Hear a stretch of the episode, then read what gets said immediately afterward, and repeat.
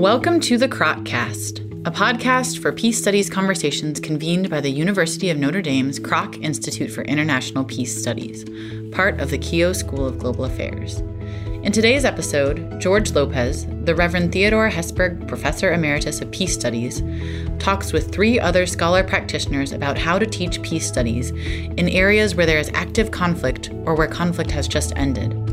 This episode's guests include Kroc Institute Visiting Research Fellow Josefina Echavarría Alvarez, Father Elias Omondi Opongo, Director of the Hekima Institute of Peace Studies and International Relations, and Father Matthew Pagan, Vice Chancellor of the Catholic University of South Sudan. This episode was recorded during the Building Sustainable Peace conference that took place at the Kroc Institute during November 2019.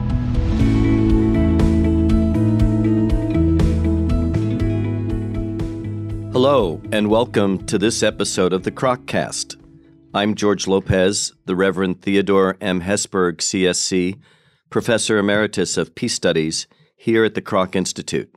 And I'm joined by a couple of esteemed colleagues today for conversation about the challenges of studying peace and training peace builders in zones of active conflict in which colleges and universities are becoming increasingly relevant as peace building actors.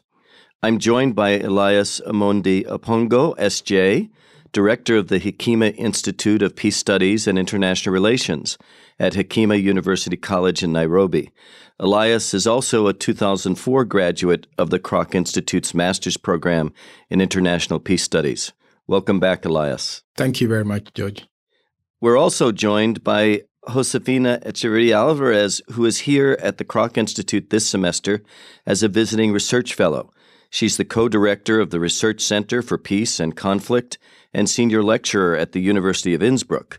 She also is co coordinator and editor of a marvelous volume of their experiences in Innsbruck in helping to build peace studies in an elicitive framework at a variety of colleges and universities in conflict zones. Welcome, Josefina. Thank you very much, George. Great to be here. Well, it's good to join us for talking about this increasingly important topic. We know that peace studies is a growing academic field around the world with its different variants and exciting themes that are trying to keep pace with the changes and development of the field. But it's a particular challenge to see peace studies expand and adapt in the places where there's active violence ongoing or where a country is coming out of an existing war.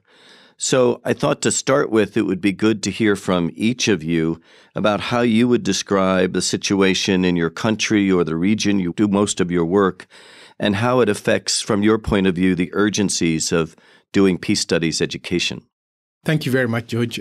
I would say Kenya, where our college is located, has experienced all kind of both local or national and regional effects of conflict within the continent. The most recent has been um, violent extremism that has emerged from Somalia and with some terrorist networks in northern part of Kenya in the frontiers with Somalia has led to some recruitment of young people into the Al-Shabaab uh, militia group. And so that has made us reflect seriously around the issues of religion and terrorism or extremism and all the factors around it. And we've done a couple of research on that and also integrated that into our course. The other is just the, the constant political transitions that Kenya, South Sudan, and other neighboring countries have impacted on Kenya. And even Kenya as a country, we've we've had constitutional transitions, we've had political transitions, we've had political coalitions. And in order to address this within peace studies, we do have every first Friday of the month what we call the peace forums. And the peace forums just keep us up to date on the state of the field as far as social justice issues is concerned. So I would maybe highlight those two to be really critical. And also, they bring us in uh, civil society to help us know what is really important and happening on the ground. And then we bring in our own students to engage with that. And then the other element also is the fact that we do link our students to uh, civil society groups, religious, church, and other groups that are involved in peace work and they get in touch with the latest things on the ground. Yeah, I think that is the urgency that we feel in a lot of post agreement settings. We have worked, and you were mentioning this elicitive curriculum development manual that we produce at the University of Innsbruck, where we bring together experiences in countries like Georgia, Colombia, Ethiopia. We're starting to work in Iraq, Brazil, and Cambodia.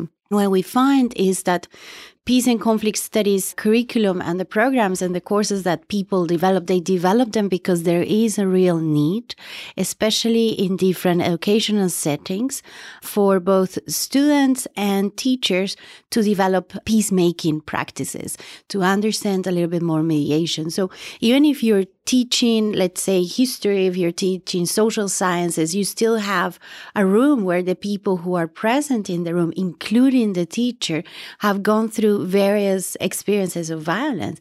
So the conflict is always in the room. So what peace and conflict studies in those settings provide are not only the tools, but also what I would like to call in an elicitive way is also to cultivate the qualities of peace work that are not just technical, intellectual, and cognitive cognitive, but they are mostly relational. Is how can we, in a way, overcome these cycles of violence? How can we turn the cycles of violence into virtual cycles? How can we move away from violence in our daily relationships? You've each mentioned certain contacts with civil society being involved in the dialogue that you're doing in, I guess, would consider more formal peace education.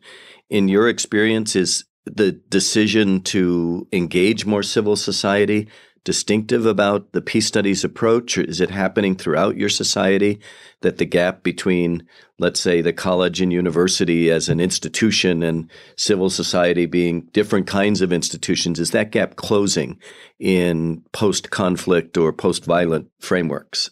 Yes, I think that gap is gradually closing. And I experienced that directly during the, the transitional justice process in Kenya. The Truth and Reconciliation Commission was very much a civil society driven affair.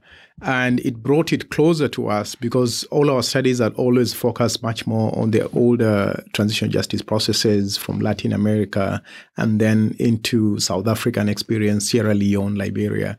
And when it happened in Kenya and with our monthly peace forums, we were able to invite the vice chair of the Truth Commission to come and talk to our students and say, these are the key issues we are facing. This is the real situation on the ground. And that really has helped us to bridge that particular gap with the uh, civil society groups. The other is some of the reports that have emerged either from human rights groups or even from the civil society groups themselves.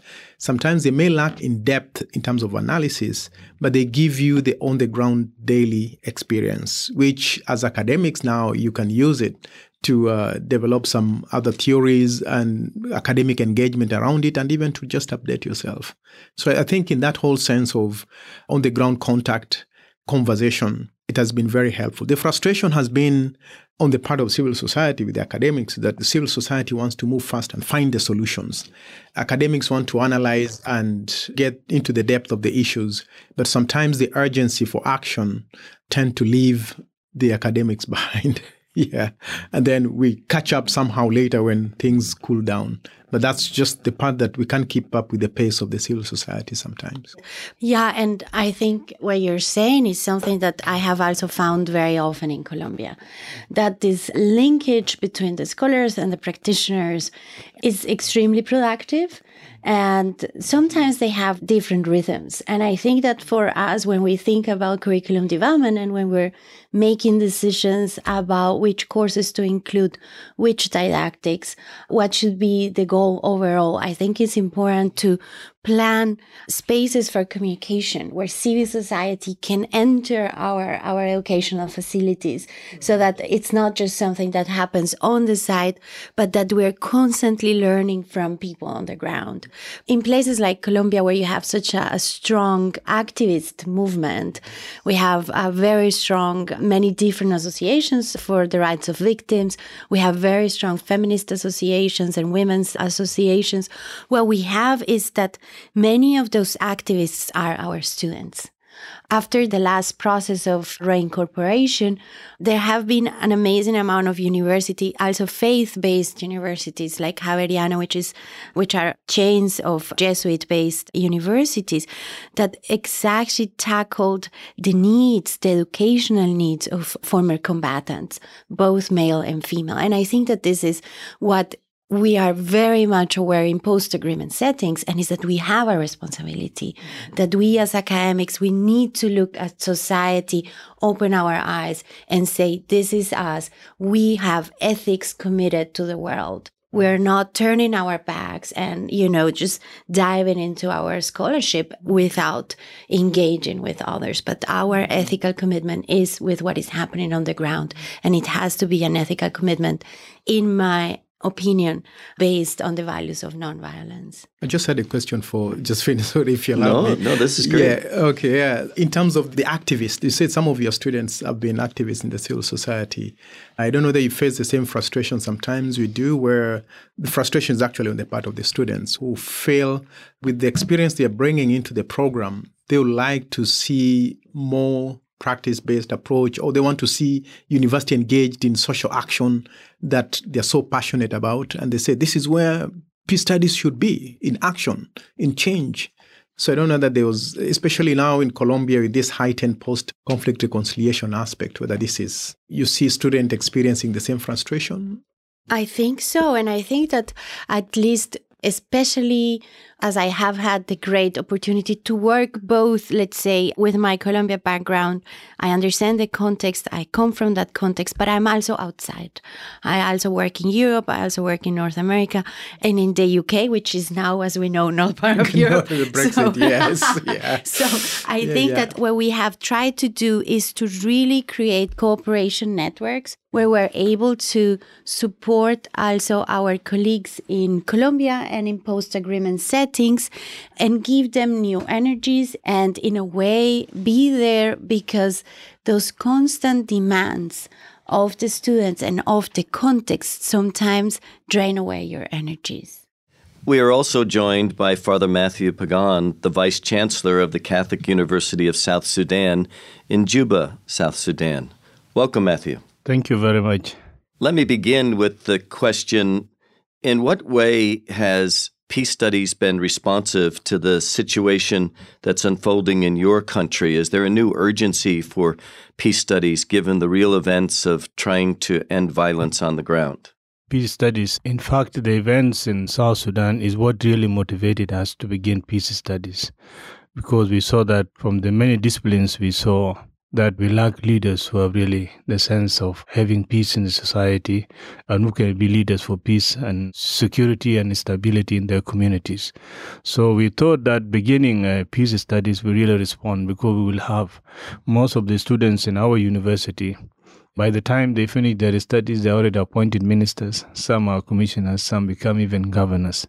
We thought that is important that we begin peace studies so that at least there will be some among the leaders in South Society in South Sudan who will be able to have these concepts of having peace as a priority and the most important thing that they can have for their community and to work for it. A second question might be you described this need and the urgency and the connections. That seems to be a closer connection between the university and civil society than many other academic ventures might have. Yeah, it is true. In fact, my background, I come from the justice and peace work myself. And that is really what motivated me to begin the institute in the university. I saw that there's this gap between the academic studies that we have and the need for peace in the society, in our society at large. And so we, we saw it as our mission as a university to begin the peace work, peace studies, but also that must influence the life of the people in society because peace is very close to the people's life. And it can be academic, but it is something that appears in people's life. And that's why we began it. You know, each of you described this linkage between civil society and the academy, and we rightly know that Northern and Western peace studies has finally found a better way to interact with peace studies developments in what's called, for lack of a better name, the South. That our concepts, our approaches, while very similar, do have different contexts, and, and that means some substantial things in the classroom. I also, as I'm listening to you, am struck by the ways we still struggle in United States peace studies programs when a particular program might want to engage in constructive dialogue or circle discussions or restorative justice kinds of things that are happening between police and their community, where there are some that would say, wait a minute, the place of the academy is to be neutral, not to be over involved. I don't share that view myself, but I know that that's always been a struggle for some programs. Does the notion of neutrality at all come up for what you've seen in your own work that there's a point at which yes, we're involved and we're in dialogue with the actors, but we're not yet going to take a position in our own program because of whatever. I'm curious, or maybe even that's not an issue. You tell me whether neutrality is an issue from either an academic or a practitioner way as it relates to your programs. I think, in my opinion, any academic work should lead to a social change, a change in the society, a change in the community.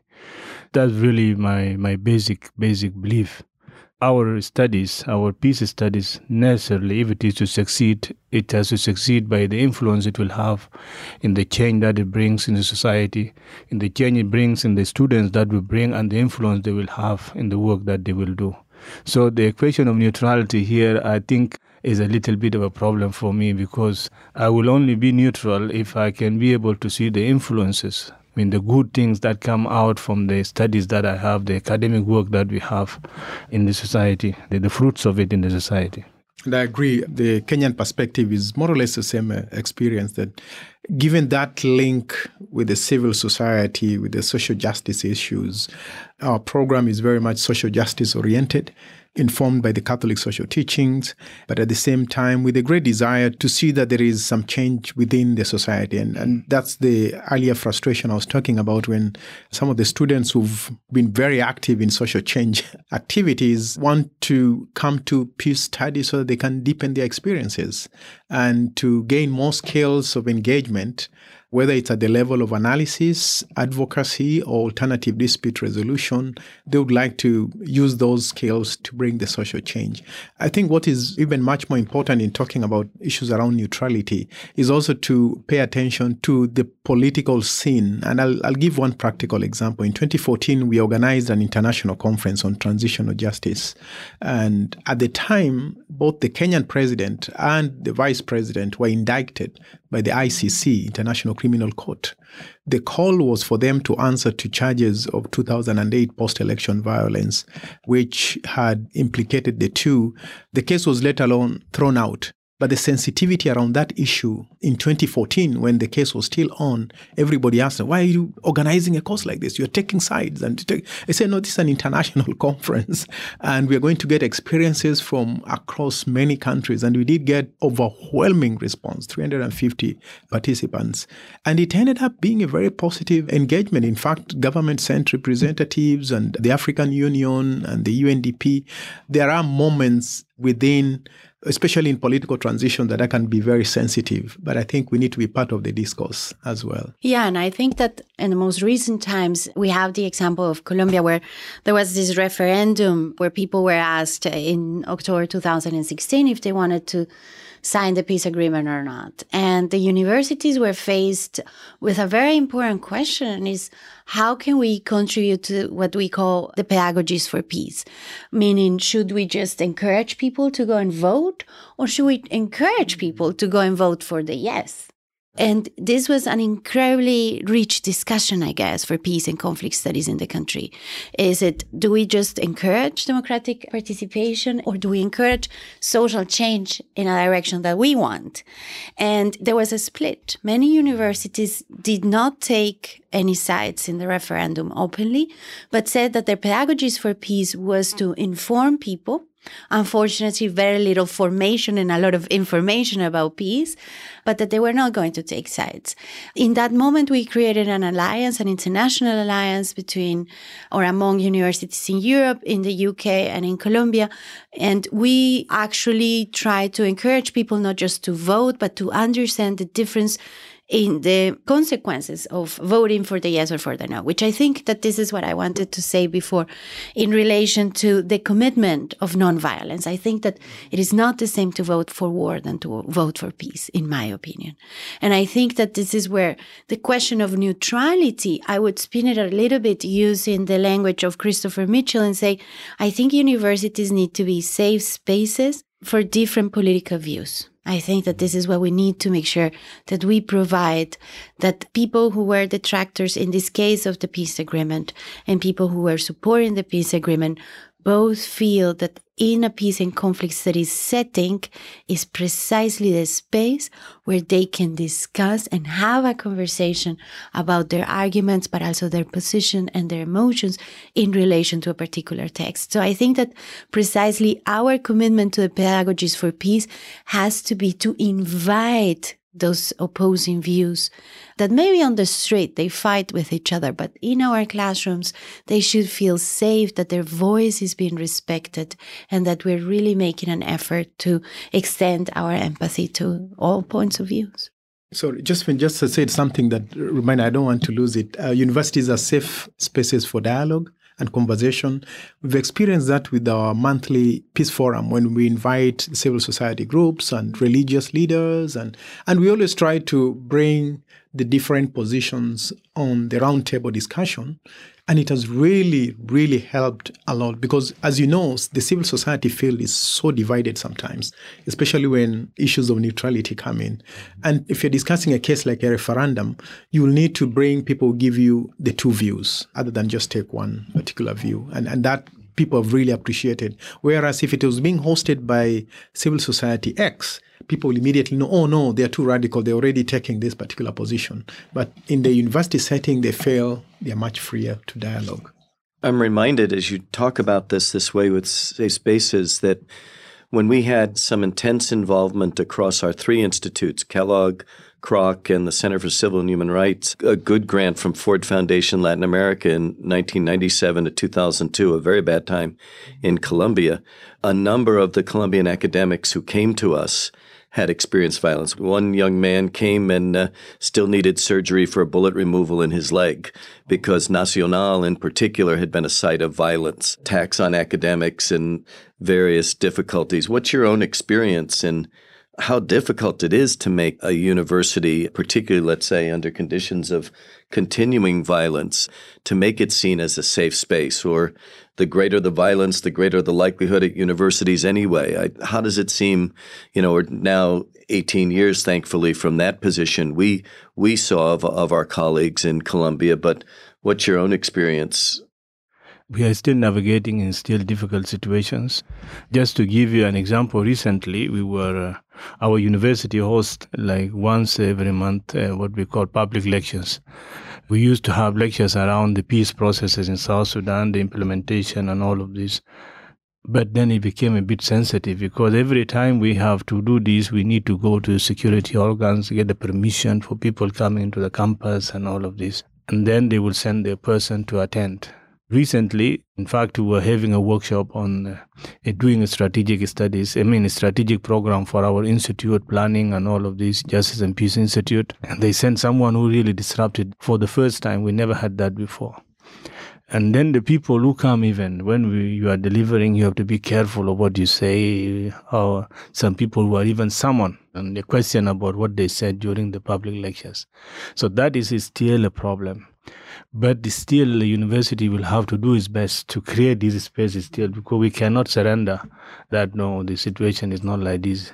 We continue to create spaces for people to dialogue on their different opinions and somehow try to negotiate with these forces that, okay, this is what you want. We concede to them a bit, but they also have to open us some, some spaces which is there. I also see variations because we get students from within the region and sometimes students who've experienced firsthand conflict tend to have different perspective and opinion. And if we are not sensitive to that, it can really lead to wrong pedagogical approach mm. and to classify, for example, certain countries. One student once told me when I say, okay, these are the list of 11 countries in Africa in conflict with DRC, Somalia, and so. So no, no, no, no, no. DRC is not in in a state of conflict. It's just in a small location in the eastern part and place. We need to review these ways of and especially for students who've experienced firsthand violence mm-hmm. or conflict. Cameroon is one recent case also. Some of our students from Cameroon who are very sensitive now to the whole Anglophone, Francophone issues. And even yourself as a professor, you need to get into those sensitivities of how you present that particular issue. So, and trauma, which we've not dealt with much in peace studies is an area now we are gaining more and more conscious with some of our students who could have been traumatized by situations of conflict before. Yeah, and that consciousness about trauma also parallels what seems to be in neuroscience and psychology increased attention to this in a variety of research contexts. And it's a good example, I think, of the way that real observations of the difficulty on the ground is driving the way the disciplines begin to examine things. In my own country, of course, some of this is seen in the PTSD of returning service people from multiple tours in theaters like Afghanistan and Iraq and rising suicide rates. But it's also an increased consciousness, I think, in the findings of the field of what it means to live within conditions of fear continually and to live in violent zones and one's ability to adapt then to a new normal of relative peace thereafter. The Western notion that the war is over, rejoice, let us now create a life and go forward yes. is not yeah, yeah. a possibility for many people who've experienced this. And I think that's for the first time it's coming home to U.S. classrooms and communities, but it's something you know you all have experienced in your own locales and in other countries for sure. Just a comment on trauma. One of the, you know, in especially in peace negotiations, you can get uh, reparations, compensation on many things, but nothing on the issues of trauma and psychosocial uh, support to people. One time we asked about it, they said, oh, no, you cannot quantify it. How do you quantify trauma? How do you put it in a mat- matrix of implementation of a peace agreement? So this is maybe one thing also that peace studies needs to look at. Yeah, in our experience in at the University of Innsbruck in Austria, what we have tried to do is through a, a scheme of scholarships and are very much aware of the necessity of having an international and intercultural, interreligious classroom so we try to bring students from all different paths and from many different backgrounds.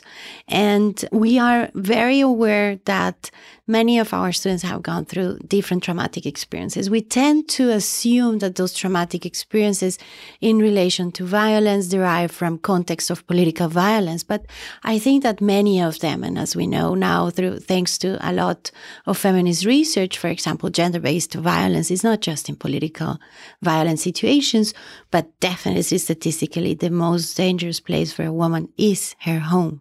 And I think that we need to be aware that even if they uh, come from, at least on paper, this, as you were mentioning now in, in the US context, they come from maybe countries of the global north, that doesn't necessarily mean that they are not scarred. And that doesn't necessarily mean that there is no trauma there. And I think that as you were saying, we have learned that going through this that we need to be ready in our classrooms as facilitators, as teachers, as professors to be able to not only deal with those traumatic experiences, but maybe a flashback of those traumatic experiences. Maybe in different simulations and classroom exercises, we are able to learn who we are, which are those conflict stories that make us who we are. How do we react in the face of someone going through one of those experiences? And I think that for us, the classroom is definitely a safe space in that sense, in the sense that we are able to train what very likely will happen on the ground. And is that the peace builders and is that the people involved in peace work tend to have their themselves a biography where it's very likely that they have gone through those experiences. So what we try to do when I meant a safe space, as Father Matthew was saying, of course, I'm talking about security conditions that are real, that are there, and that we cannot minimize. We need to be able to give certain guarantee to our students when we invite them into our universities that they're going to be secure, not just safe. But what I mean with safe spaces is really a space where we are prepared as teachers and facilitators to have a community of learning where those experiences are welcomed. And I think one of the things we've learned from those of you who have come to us from your own countries to work here at the Kroc Institute, either as students or fellow researchers and educators, is we need to be more serious about both the training for and the ethic of self care, of the importance if you're going to try to live out and try to work professionally for a couple of decades as a peace builder in situations of violence how do you recognize certain signs of depression and other things in yourself? What should you do under these kinds of conditions? I used to use it just as a trite phrase uh, years ago, you know, get thee to the gym and have some release. But I learned very quickly from my students it's got to be much more serious than that. It's just not only having a release, but having a framework for understanding why and how you need the release and everything from yoga to critical self reflection to whatever spiritual sense, however you may define it, becomes part of your core. So you, you have a sense of, of place in the world to go, even when things around you in the world are collapsing or, or being seemingly immovable to any of the notions of justice and peace that you nurture. I wonder if I might raise the issue of many of our listeners, not all of them in this worldwide cast, will be from northern countries. And we educate the privileged often in peace. And it's good that so many students come our way that want to be part of struggles for peace and justice beyond their own communities. But what should we on faculty, what should our programs of the North be more critically aware of from your experience that can increase as we teach the privileged, if you will, if we're engaged in the pedagogy of, of the North, trying to be in honest communication and helpful communication with conflict zones, what would you advise us to make sure our peace programs or our own teaching addresses? Well, I would say that based on our experience in various contexts, and as we were talking about this manual where we support faculty and universities in places like Georgia, where you say the first question is, is it an active conflict? Is it a frozen conflict? It is an occupied territory. I mean, just the very fact that we are very aware that there is trauma, that there has been a history of political authority there that where you have very difficult neighbors etc you have identity politics and so on. I think that what we have learned is in many different contexts is that the diversity needs to be intentional in the room. So i would say that even as i was telling you before about austria which is definitely one of the most privileged countries in the world based on many different indexes, not just income, but also satisfaction and comfort and environmental things and so on and transportation. I mean, it's really an amazing country with a high standard of living. So how do you bring the world of peace studies and peace and conflict transformation to a place like that? And again, I think that intentionally the programs need to make sure that we have diversity in the rooms, whether it's by scholarship programs by going into the communities because as you were saying we're talking about the global north and there is a global south in the north. That is for sure. So how can we invite that diversity in our student body but also in the faculty body how do we make sure that the epistemologies that we're using in peace studies also reflect diversity? And that starts with the types of literature that we use in our curriculum. So in a way, we know that we can have a diverse student body, especially if we have the resources for that. We can have a diverse faculty body and that we have diversity in the content of what we teach. I think that those are three parts of that triangle that can be helpful in that direction. Thank you. You find that largely, and if I may talk for the African context here, a lot of what is published within the continent doesn't seem to make its way to the north. And the literature and even in my own studies here at Kroc, we were privileged to get people like yourself and John Paul Lederach, who already had a lot of ground experience or even contact with the um, people within the high levels of peace work. But in most cases, the literature from the South doesn't penetrate that much into the curriculum. And it could be a deliberate effort to see how some of that literature can be brought into the program. You won't see it if you search for it in the conventional portals, you know, in in the journals or in the uh, in the libraries. And it's just unfortunate that some of those local publications don't get the visibility that they should. I think is one big project that we can consider in future between Kroc and southern institutions. Just tell us what has been helpful for you produced locally that we can share with you in the south because the, the northern literature is very easily available. Just go to Amazon and I'll find it. The marketability is very clearly designed. But then for the southern literature, we need to just find a way of making that, even if it means getting the uh, digital publications out. That's one easy way of doing it, and to encourage our publishers to do the same as well. Just to add something, but I, I, agree very much with what I agree very much with what Father Father Elias said, and also what she said before. What I would like to add is just to, to encourage you on to build on, for example, during the institute that we had here in 2014, we had program with the Bahri University in Khartoum, with Juba University, and I think such collaborations they should intensify so that the faculties, you know, it was not only joining these southern institutions with the north, but also joining us even in the south. So I would think that if such programs can continue, it will very much bring us to within into the context of the various various institutions in the continents. I wonder as we close if you have any other final observations on our what was our, our sort of larger topic, and that is how how peace studies is changing and needing to adapt, and the dynamic of peace studies in violent zones or in communities coming out of violence. Any final observations that any of us want to share? And I'll begin. One of the great blessings of my own life over the last decade has been the ability to accompany a bit the development of the program at University of Cartagena, where you know, my viewpoint in earlier in life was the great contribution of Fals Borda and the, the notion of participatory action research coming out of thinking and conferencing in Cartagena and what that meant overall for peace studies. But then to be invited and work with faculty there in the changes in their social work program, where it was going to become a master of social work and conflict resolution and a big active program in the field dimension in an area that had been very seriously involved in the conflict. And to watch the development of that program now, it, it approaches almost its 10th year.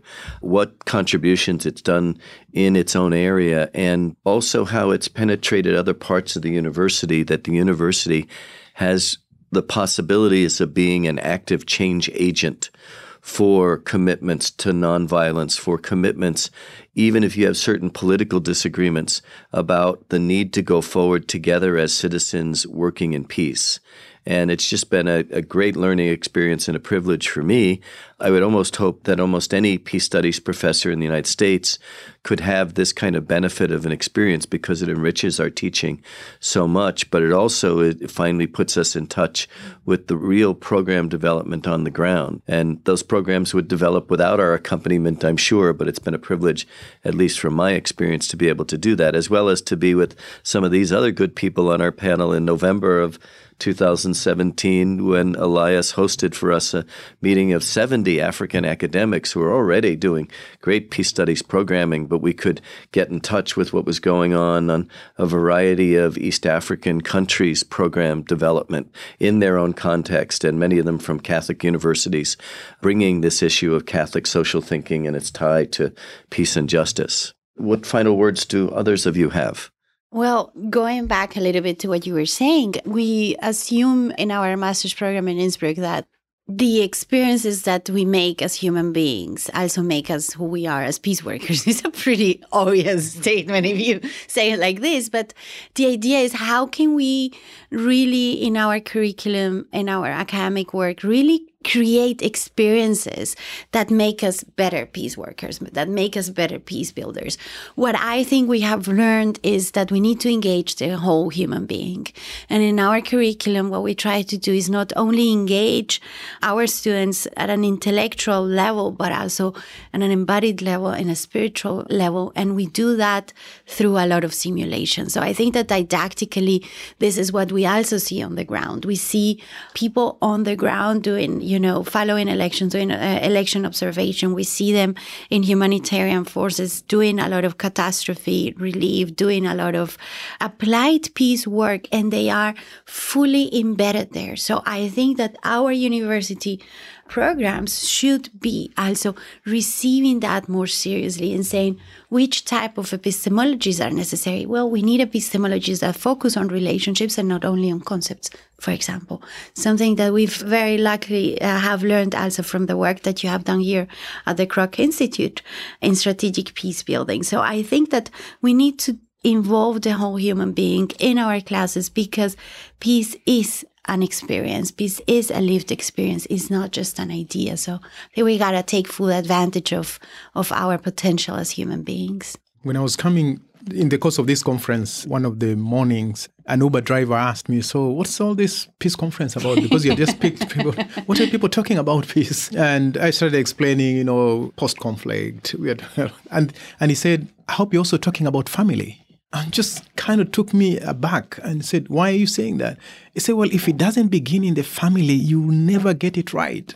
So I think, in relation again to what you had said earlier, that family or homes have become places of violence for women, and also the fact that we need to bring peace studies down to really the core of it, which is the human person. And I think we've not done that well, even from my own perspective at Hekima University, we've not done that well in bringing it down to personal transformation or to dealing with people's trauma or to people's anxieties in just in the daily living. And it may be very helpful, I think, if we reconsider looking our own curriculum into bringing it down to those daily experiences of people and helping people through a process of trauma, for example, or of dealing directly with their own personal transformation. It may be helpful. We still don't have the skill and it doesn't sound academic enough, but it's something that I'd like to see more in the peace studies world. I see also that there's a lot of demand that is coming to us now, the peace study institutions. Just to give you example, recently, the South Sudan National Dialogue came to us and said the Institute for Justice and Peace will implement the reconciliation aspect of the national dialogue. So among the institutions, you are selected. So we, we feel challenged. And every now and then, if there's reference to issues of human rights, issues of security, training, and all of this, they always come and say, ah, you have the Justice and Peace Institute, you go to it, you have the Institute for Peace and Development Studies, University of Juba. And so many people are going there, you know, and you know the people who are coming, some of them are the army, officers in army, those are working in security, those in the government you know, they come there so because they want to understand, they want to change in the in the. So I see that there's a challenge coming to us, a positive challenge in that sense. Well, I want to thank each of you for this marvelous dialogue. I hope that our listeners feel not only informed, but also empowered to engage these issues some more. So thanks to each of you, and thank you to our audience. You've been listening to the Kroccast Peace Studies conversations convened by the University of Notre Dame's Kroc Institute for International Peace Studies. You can find all episodes of the Kroccast on Apple Podcasts, Google Podcasts, TuneIn, Stitcher, Spotify, and online at kroc.nd.edu slash podcast. You can also rate and review our podcast, which will help more people find our show. For more updates and stories from the Kroc Institute, follow us online on Facebook, Twitter, and Instagram. Thanks for listening.